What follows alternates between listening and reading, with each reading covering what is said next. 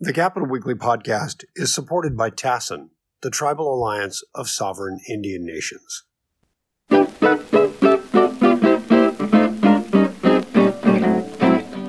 Hello, everybody, and welcome once again to the Cap Weekly podcast. I am Capitol Weekly editor Rich Ehisen, uh, joined as always by my partner in crime, Tim Foster. Tim, how are you doing today? Hi, Rich. I'm well. Great. Well, you know, we we have a special guest today, and this is a really cool thing for me. Uh, a million years ago, I made a small film and learned an awful lot, mostly about what I didn't know. And so uh, and we've recently had the pleasure of discovering uh, another person from the political realm who's made a vastly better film than anything I ever made. Uh, and so we're joined. He's joining us today to talk about that experience because uh, Tim and I both had a chance to see the movie this week, and it's just excellent. So if you're into filmmaking, politics, or surfing, today is the day. Because uh, we are joined by Sean Duggan, who is the vice president for advertising at SiriusXM uh, down in Los Angeles, uh, and he has made a really great film. Uh, Keep it a secret. Correct? Did I say it right? That's correct. Great to be oh. with you guys. Thanks, Rich. Uh, Tim, nice to be with you this morning. Great. Yeah, Sean, thanks for thanks for coming on the show today. Like I say, uh, Tim and I both have seen the movie this week. Really great. I will start out by prefacing and saying I had no idea there was an Irish surfing culture here in California. I think you know we know we know about Maui or you know about Hawaii, I should say, and and you know other places, but I gotta say Ireland is not the first place that pops into my head when I think of of uh, surfing, but we learned there is a tremendous surfing culture in Ireland. So tell us about the film, what inspired it, and uh, you know what what brought all this to be. Yeah, I mean, um, yeah, the the the idea of it, um, and just your first question and reaction, about half the people I kind of mentioned it, you know, to the project going back now a few years are is is that wait, they're surfing in Ireland and so uh, literally and then the other half who maybe are surfers or have some kind of connection are like oh wow yeah it's like i've heard there are good waves in ireland. So it was um you know my own as you saw in the film there's a my my background uh heritage wise is and culturally is i grew up um second generation irish. I'm a dual citizen but born in uh i still my primary loyalty is Westfield, Union County, New Jersey, where I uh, grew up. Um, but um, you know, all my grandparents uh, were um, emigrated from uh, really Ireland and wound up, you know, back in the day when Newark, New Jersey was Irish. Literally, some of them went around the world different directions to marry somebody who at birth was about five miles from them. Uh, that's literally true, and maybe another story. But um, and you know, when I grew up in the '70s, going back and forth, um, like I went back over to Ireland. My first time on a plane was to go to the west coast of Ireland. So I've always had uh, a strong connection with my family to Ireland. And then, um, you know, my my own background as I grew up down going down the Jersey Shore. Uh, always the ocean has been a big part of my life. Um, probably cheap family uh, entertainment in the 70s for a middle income family. My wife, we wouldn't go to camps. My mom would just throw us in the Ford station wagon and take us down the parkway for body surfing all day. So, um, you know, as I got uh, into surfing, as I got older, you know, I was I was just curious. It was there's definitely a you know uh, just journey on my own of like, um, hey, you know, 10 years. I, I'd heard that there was surfing in Ireland, but I was like, you know, I want to learn more about it, just quite frankly, to go surf there when I, on future trips. And then, um, you know, I kind of also, you know, about, I've always been huge into music as, you know, I worked for Sirius XM and worked for Pandora. So music has always been a huge passion of mine. I know Tim, for you too, you're, uh, you're big into music yourself. Um, yeah. Well, and, you know, I got to say, also a proud son of New Jersey. Uh, you know, I did not know that. Yeah, I was born in Princeton. Okay. We would, you know, every summer and all the time, we'd go to Beach Haven. Okay. And, uh, you know, spend all our time there. That's where my grandparents lived, or one of my sets of grandparents lived. And you know, you'd see the Ron Jon surf shops, and I'd look out the window of the car and go, "Man, that looks cool." Believe it or not, I think actually, one of the shots of me down the shore is Beach Haven. Like me running into the water. Uh, so coincidentally, uh, not to spoil it for folks on the um, uh, the your Jersey listeners, but um, well, and I have to, I do have to say, uh, you you have some great archival footage, both of you, you and your family, but also the other the surfers. You really did a great job of tracking down archival stuff, and it, it brought me right back because I also was a child of the '70s, and you know I remember that those those clothes.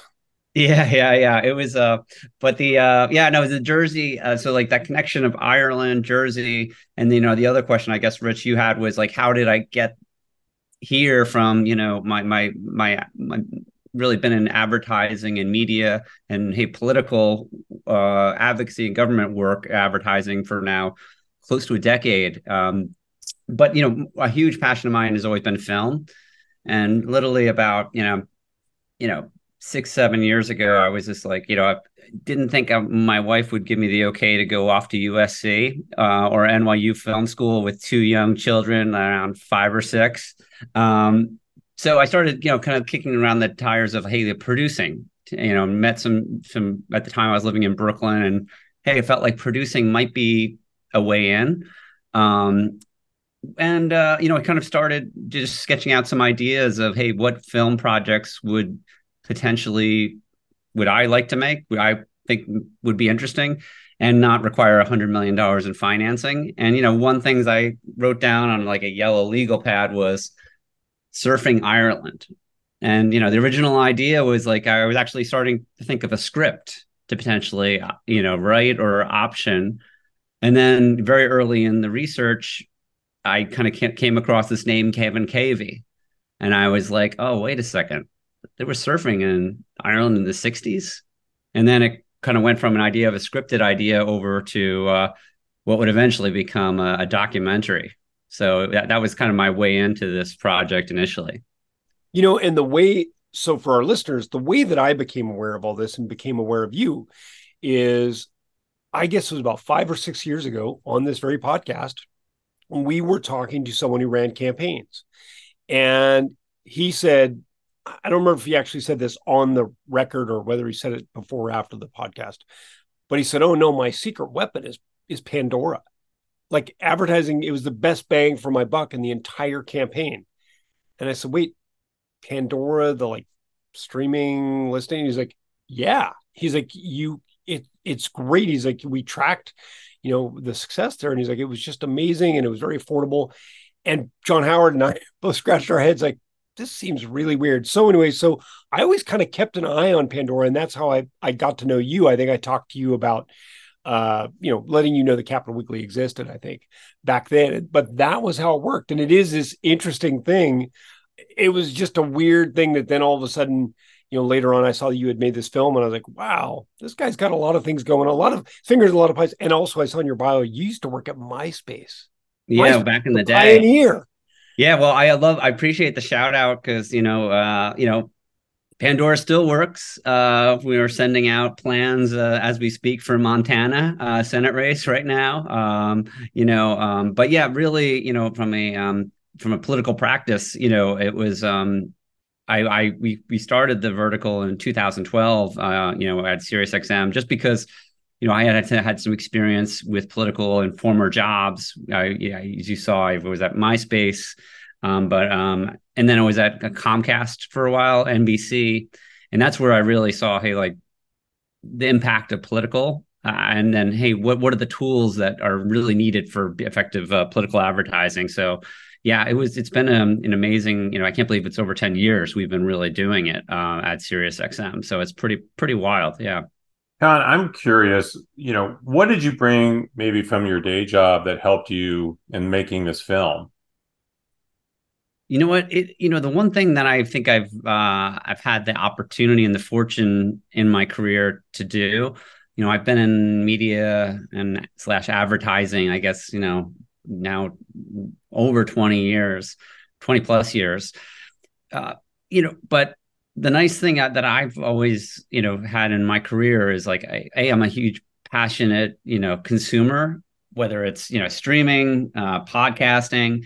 Um, I, and I just always had a curiosity about media. You know, it's like funny when I when I started, I, I my career started. I kind of landed, didn't know actually where I was going to go after graduating from Providence College. Um, but um, you know, one thing I landed in finance. Just a quick little background, uh, but it was early days of finance. I just kind of I had some economics from undergrad. I got hired, and it was actually early online brokerage, what would eventually become E Trade. And it was totally happenstance. I was part of that last generation. This is really dating myself. That didn't have emails at school. We had the computer lab, um, but when I got there, I you know I the, the finance world didn't set my world on fire, but what I did really find fascinating was I was I kind of had a window seat to the beginning of digital. You know, we were on the platform of Prodigy. I got to see us launch on this thing called America Online, and then you know, um, really from that point on, I was like, hey, this is this is the area I want to spend time on. I find it really interesting. I don't know, you know, I from a that was World Wide Web days, and I was a, as a you know musician part time on the side. I was like, wow, I can find any any lyrics from any song of Guided by Voices here. And I'm like, wow, that's amazing. This is what the internet was meant for, finding archaic, you know, indie music lyrics. And this is going to be huge. Um, so, uh, which obviously it, it, turned into a little bit bigger than that. But, um, but really, you know, your question of um, that day job, what I, I was able to fortunately do is I was able to migrate into media from that brokerage job. I wound up working in public radio um, for Fordham, WFUV in New York, a great station.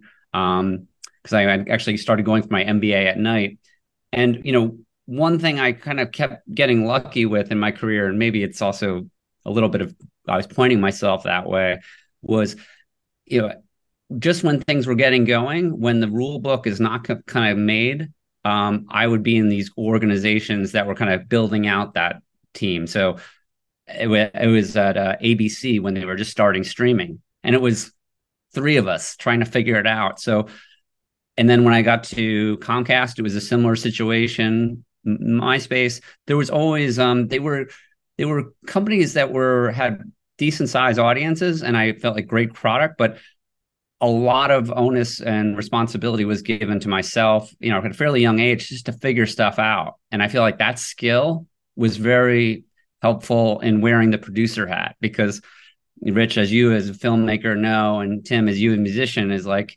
you you you're you're mostly dealing with okay, figuring out answers to, to questions and challenges. Like a lot of but the you, people, but you often didn't know you were going to have to answer. That was the it, thing. Exactly. Nothing goes the way you think it's going to go, so you have to be completely mobile. yeah, ex- absolutely. You know, it's like I when I started this project, I envisioned myself producing.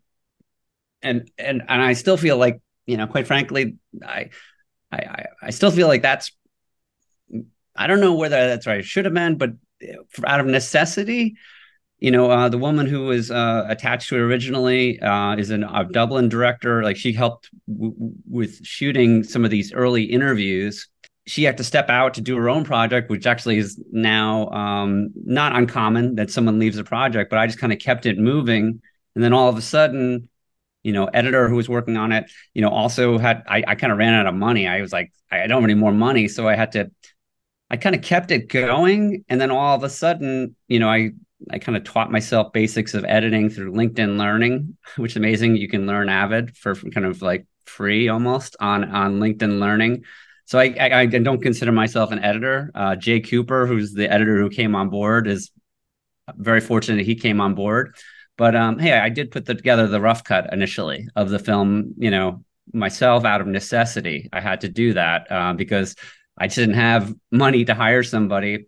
And then, um, you know, but yeah, to to to your question of how do you get there, I think it's you know just having a mindset of problem solving. You know, to your point, like a lot of the questions of like a lot of people, hey, so why are you narrating the film? I couldn't afford Cillian Murphy. If I could have, I probably would have answered that question a different way. And now I, I very much there'll be few people who can afford him. I think after the next year, particularly next February or March. Yeah. Um, well, but you know, uh, you know, John, let me follow up on that though, yeah. because you know, in politics, uh, you know, Jess Unruh very famously said, "Mother's uh, money is the mother's milk of politics," and that's true. but it's absolutely the mother's milk of filmmaking too. And you've noted the the cost uh, factor for you a couple times, and and and that is absolutely real. Everything costs more than you think it's going to cost. There are costs that you didn't even know you were going to have until you get yeah. into it. No one told me how much I was going to have to spend on craft services and just things you go, oh God, yeah, that's right. Insurance. I mean, there are so yeah. much uh, beyond just the the you know film stock and actors and that kind of thing, or if, if you have actors, what have you. Uh, talk a little bit about how you did get the financing because I, I know there were some stages there from what I've learned about how this film happened. Share that with us a little bit. Yeah. So uh, the immediate funding was uh, my USAA credit card, uh, which I was putting on. Um, you know, first the first work on the film was uh, self-funding. Like, um, you know, just to give you a little bit of insight of what that was, was a neighbor of mine in Brooklyn, um, Sabina Krayenbühl, who's a an amazing director and editor in her own right, but it was a, a friend uh, first and still is. Um, you know, she, um, you don't know if you ever saw the documentary uh, My Architect. who was up for Academy Award. Uh, she she she did that film. Uh, she's a very talented director, but also many other films too. Um, she um, but but she I, I was like, hey, this is the project I'm working on. I was having coffee in our apartment, and um, you know, she said something very sage in the beginning. I was like, hey, you know, I found out there's going to be a big reunion of all these Irish surfers. They're all going to be in one place uh, for this weekend in September in Tramore. And she was like, hey, you're going to go over for research?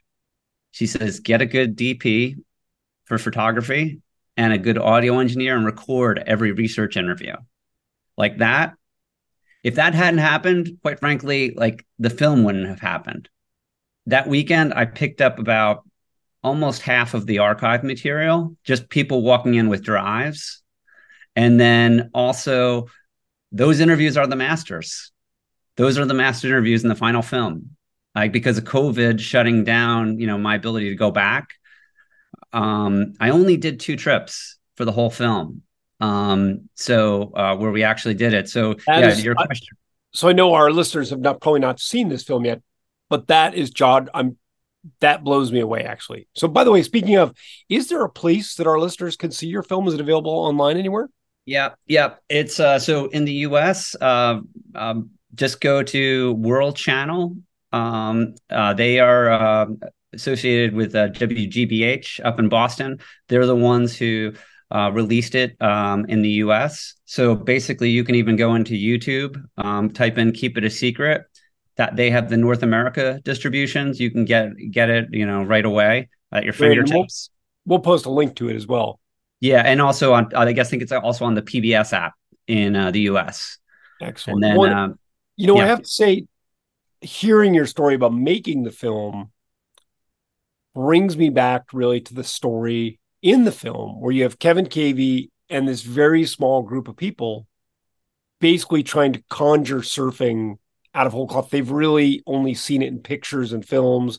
They have to build their own boards. you know, uh, they're literally the other one that blew me away. They're making their own wetsuits, uh, yeah. which is really next level. Um, and so, uh, you know, that is in some ways like when you're talking about your early career where you're trying to figure out how to stream things to the internet and everything, there is a, a little bit of a corollary there. So I could really see how that was kind of a, a good match where you, having gone through a little bit of a similar experience with a very different thing, understood what it was like a little bit for these guys. Yeah, I, I definitely drew me in. I, I love that. I, am I'm a sucker for an origin story. You know, um, a lot of people ask, "Hey, what pulled you into this?" And you know, when I come to stumble across Kevin Cavey's book, he actually had a self-published book, which I have here somewhere on this desk. It's called um, "How Green Was Our, Our Wave." Of of you know, I, I read the book. That is an amazing title. Yeah, yeah. It's like it's great. And Kevin is, you know, an amazing force of nature. Here it is, by the way. I know your audience won't see it. Um, but um, but he um, you know, what what kind of pulled me in as a surfer, like there's a lot of minutia which would keep maybe a smaller audience engaged. But when I read it, you know, the thing that rang out to me was, hey, the time period 65 to 72, which is really the time frame that the film covers. was a time frame which was just fascinating to me because um, you know in the words of roger stedman british marketing executive who uh, kind of did, I love Roger's story. Roger's a small story, but here's a Unilever marketing executive, British in the 60s, doing what would is is now kind of de jour and normal, becoming taking a job because he wants to surf. Very common in maybe 2023, but not so common in the 60s. Um, but you know, the thing he talked about, he goes, is the wonderful contrasts of you know that time. You know, you had uh, a country that had not been changed by modernization. You had the political background, which was it was about to really break out. Like those elements to me, it, it I didn't know what the story was at that point, but it, to me, I was like, God, there's great elements to the story, and it took obviously took a while to figure out, hey, what that arc was. Um, but um, but I still feel like th- those were the things that just immediately hooked me. That I was like, um, God, this there seems like there's just so much kind of mag is magical time that kind of pulled me in. Tom, did you run into any resistance from anybody in talking about that time frame in the 70s when uh, you know there were the troubles, all, all the the challenges of, of of being in Northern Ireland at that time? Uh, you know, was anyone hesitant to talk about it, or was this something that that they wanted to get out there and and discuss a little bit? yeah, what I learned very quickly, um, and also context wise, you know, for your audience, you know, so folks who may not be familiar with, you know, the Troubles, the Troubles is, you know, was one of the longest conflicts in Europe, you know, a conflict between really, there's a few way it bro- broke, but between essentially, you know, um, you know, Ireland has been a divided island, you know, since really over 100 years, where the North is under um, UK control, and the Republic of Ireland is, you know, commonly known as Ireland to a lot of people. And, um, you know, for really beginning in 1968, there started to be like the IRA, and then, you know, kind of trying to force, hey, one Ireland, having you the England leave, and you know that was the the beginning. It was a 35 year, uh, you know, conflict that was resolved wonderfully in 1998 with the Good Friday Agreement. Um, so just a quick one minute of Irish history, a very pared down version. But uh, to your question, Rich, of like, yeah, hey, uh, this was, um, you know, um, I think, you know, over those years, it was the most violent conflict in Europe. Um, you know, in terms of people disappearing, bombings, uh, assassinations. It was a real war zone, particularly really in the north, but it spilled into there was bombings in Dublin, infamous bombing of the royal family at Mullaghmore, which is you know one of now one of the most iconic surf breaks in Europe. A big wave of surfing, but it was known for the the assassination of Mountbatten, um, the uncle of King Charles now. Um, but to your question of folks, I would usually do this during the interviews. We would talk surfing for 30, 40 minutes, maybe longer. And then at the end, I would say, Hey, can you tell me a little bit about the time? And the tone of the interview would very much change.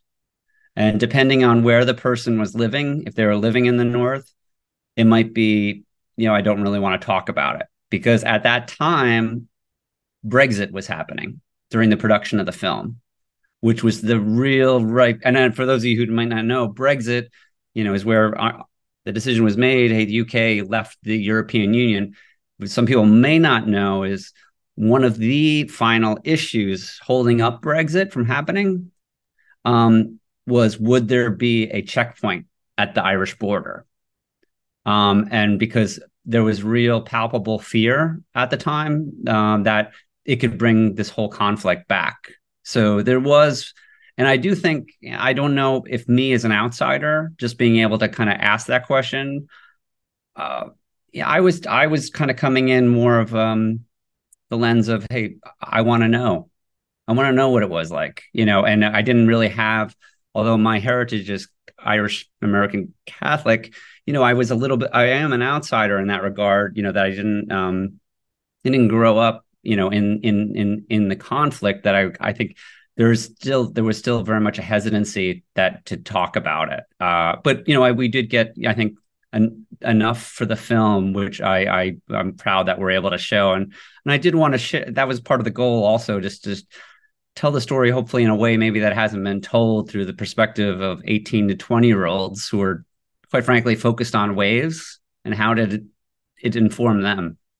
Well, and that's one of the things I found really interesting in your approach. So, uh, obviously, most Irish histories of that period talk about the troubles and they talk about the terrorism, they talk about the bombings, etc. And you interviewed these surfers, and almost to a person, they said, We didn't care what religion someone was, we didn't care where they were from. We judged them by how good of a surfer they were. And so that was really an interesting thing that they were, you know, because of their shared interest, they kind of didn't care about the rest of the stuff. However, they were very engaged in a completely different political struggle, which we have the same thing here. So for people that are not really into surfing, there is a thing called localism. And you really see it in California, not as much anymore, I don't think, but certainly 20 years ago, you really saw the locals only thing. And some of you may even remember stickers. And I know I've encountered it. I, am a surfer, I'm a terrible surfer, and I don't go that often, but I do love it. And I live in Sacramento, so I don't have a local break. So wherever I go, I'm the outsider. And usually people are pretty friendly. But I can tell you, I have been yelled at in Santa Cruz, told to get the fuck out of here uh, because I'm not from here, and that's happened other places as well. Uh, and locals locals only is a thing that really exists, and it's it's a very hard break and surfing like people that want to be welcoming and encouraging people to take part in this sport in this experience and other people that are like no this is my beach get lost and that was the politics that was splitting Irish surfing community. There were the the the get off my beach people and the hey, come and see how cool all this is people. Yeah, absolutely. I mean that that's the one that was like, you know, we had um, you know, when I was making the film, you know, it's like you, you start deciding, hey, what's what's the arc? And you know, you had this obviously the troubles conflicts is the one that's probably maybe, maybe most visible at that time but hey the real story was like you know um hey these two camps, uh, which I found fascinating. Which is, hey, that's a very big macro. To your point, Tim, like that's a that's a global story in surfing. You whether you're, you're surfing in Gaza or uh, you know down in Australia or you know, uh, Maui, yeah, there's going to be local beach or New Jersey or Ireland. There's going to be that protection of beaches, and uh, you know, I like, I, I love that that that you know, expanding exploring that because it is you know, there's, I think, you know, there's two sides to every uh, point of view, and I liked the, having both views there. You know, I think the intentions of the the Dublin crew, which were kind of about putting a flag on Ireland globally, that hey, putting us on on the map.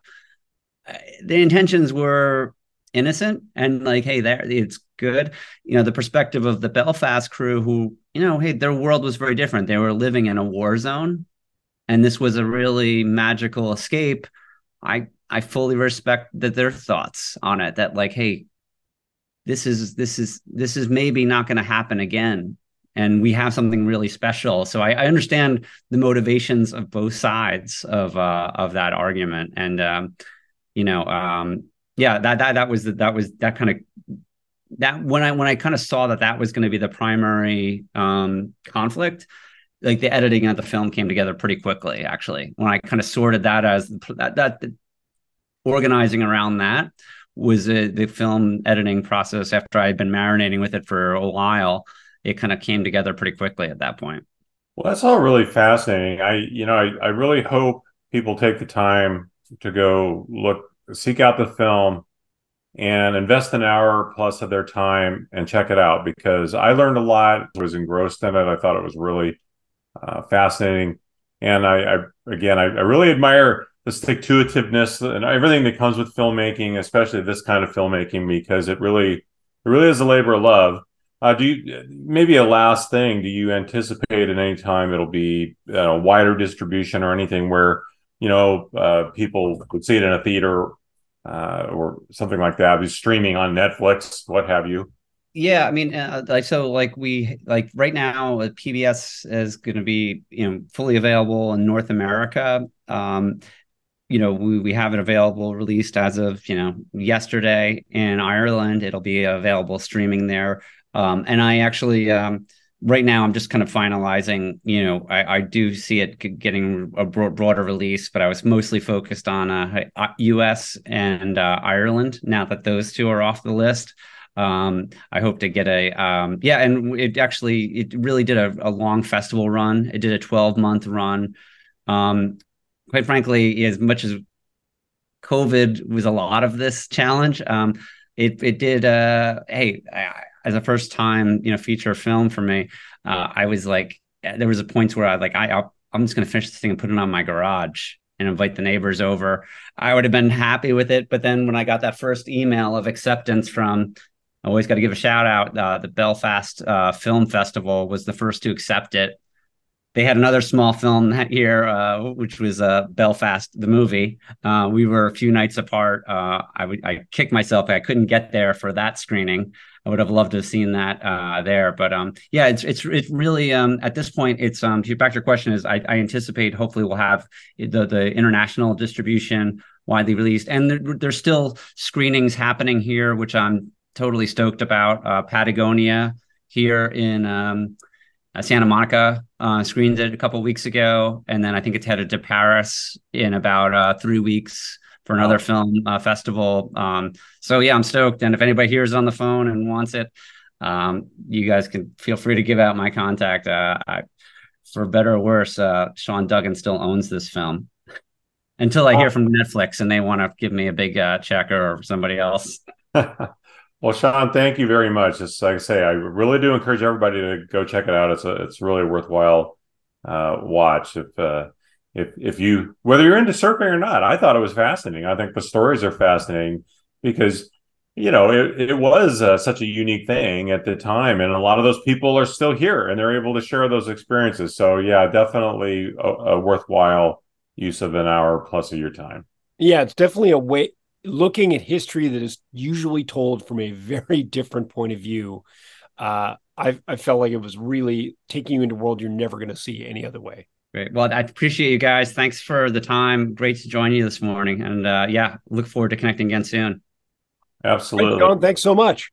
Yeah, please take care. And we will, we'll watch for whatever your next film is too. I will, I will be back. I hope to be back soon. Okay. Take care, Sean. So we had such a fun time talking to Sean Duggan that we completely forgot to do our favorite part of the program who had the worst week in California politics. The worst week. Worst week. Worst week. I didn't realize this until I was going to edit the show at the end of the week. And so I'm going to go ahead and take this one. Rich doesn't get any of the blame if you disagree with my selection uh, because he doesn't even he's going to find out when you listen when he listens to this just like you. Uh, and this was kind of a difficult week. There were no real obvious players. You know no one on the la city council got arrested. So i'm going to make my selection and you can agree or disagree. I think it's pretty clear that uh, john eastman uh, an attorney for former president trump did not have a great week. He was arrested in georgia for his role in alleged election interference in 2020. Uh, if you've seen his mugshot, he does not look like a happy camper, but he's not my choice. Uh, also, I think the police department and law enforcement in general in San Francisco seem like they're never having a good week. They're always defending their record on car break-ins, etc. But again, nothing new there. My choice is sort of a blast from the past, someone whose name you may not have heard in quite a while. He is a former gubernatorial candidate. He is a regular radio show host. His name is Mr. Larry Elder. And Larry Elder, you may not know this, is running for president on the GOP ticket. And he, according to the Republican National Committee, did not make it onto the stage for the first Republican presidential debate this year in Milwaukee. And he was very unhappy about that. Now, the RNC made the uh, the requirements for making the debate fairly clear. You had to get at least 40,000 individual donors, and you also had to get at least 1% in the polls. According to the RNC, Larry Elder did not meet those requirements. According to Larry Elder, he did. He says the system is rigged. He said they're keeping him out intentionally, and he was in Milwaukee outside protesting. Uh, he says he's going to sue the RNC. Unclear what the grounds will be, but go Larry Elder. And, you know, I think this does not bode well for Mr. Elder's presidential candidacy this time around, in any case. And we may have seen his high point when he ran in the recall election against sitting Governor Gavin Newsom. Uh, some of you may not remember those numbers, but he did very well compared to other Republican candidates. Uh, obviously, Governor Newsom was not recalled, and that was not even close. It was about 62% voted to keep him, about 38% voted to get rid of him. And some of the people that voted also voted for a candidate to replace him. And of the folks who actually voted to replace him, Larry Elder was by far the winner. Uh, so to put this in perspective, the no on the recall got just under 8 million votes. 7,944,000 people voted to keep Governor Gavin Newsom. 3,563,000 people, however, voted for Larry Elder. That's a lot of people. That is uh, just under 10% of California's entire population and a bigger chunk of the electorate. Uh, so that's pretty impressive, especially when you look at some other well known California political figures like former Mayor Kevin Faulconer, who got 590,000 votes, Caitlyn Jenner, a former Olympic champion, reality TV star, got 75,000 votes. And maybe most surprisingly, Doug Ose, former congressman uh, right from outside of Sacramento here, got, by comparison, Doug Ose got 26,000 votes in that same election. So that may have been the high point for Larry Elder's uh, electoral ambitions. We shall see. But this week, I think earned the worst week. All right, we'll see you next week, and thanks for listening.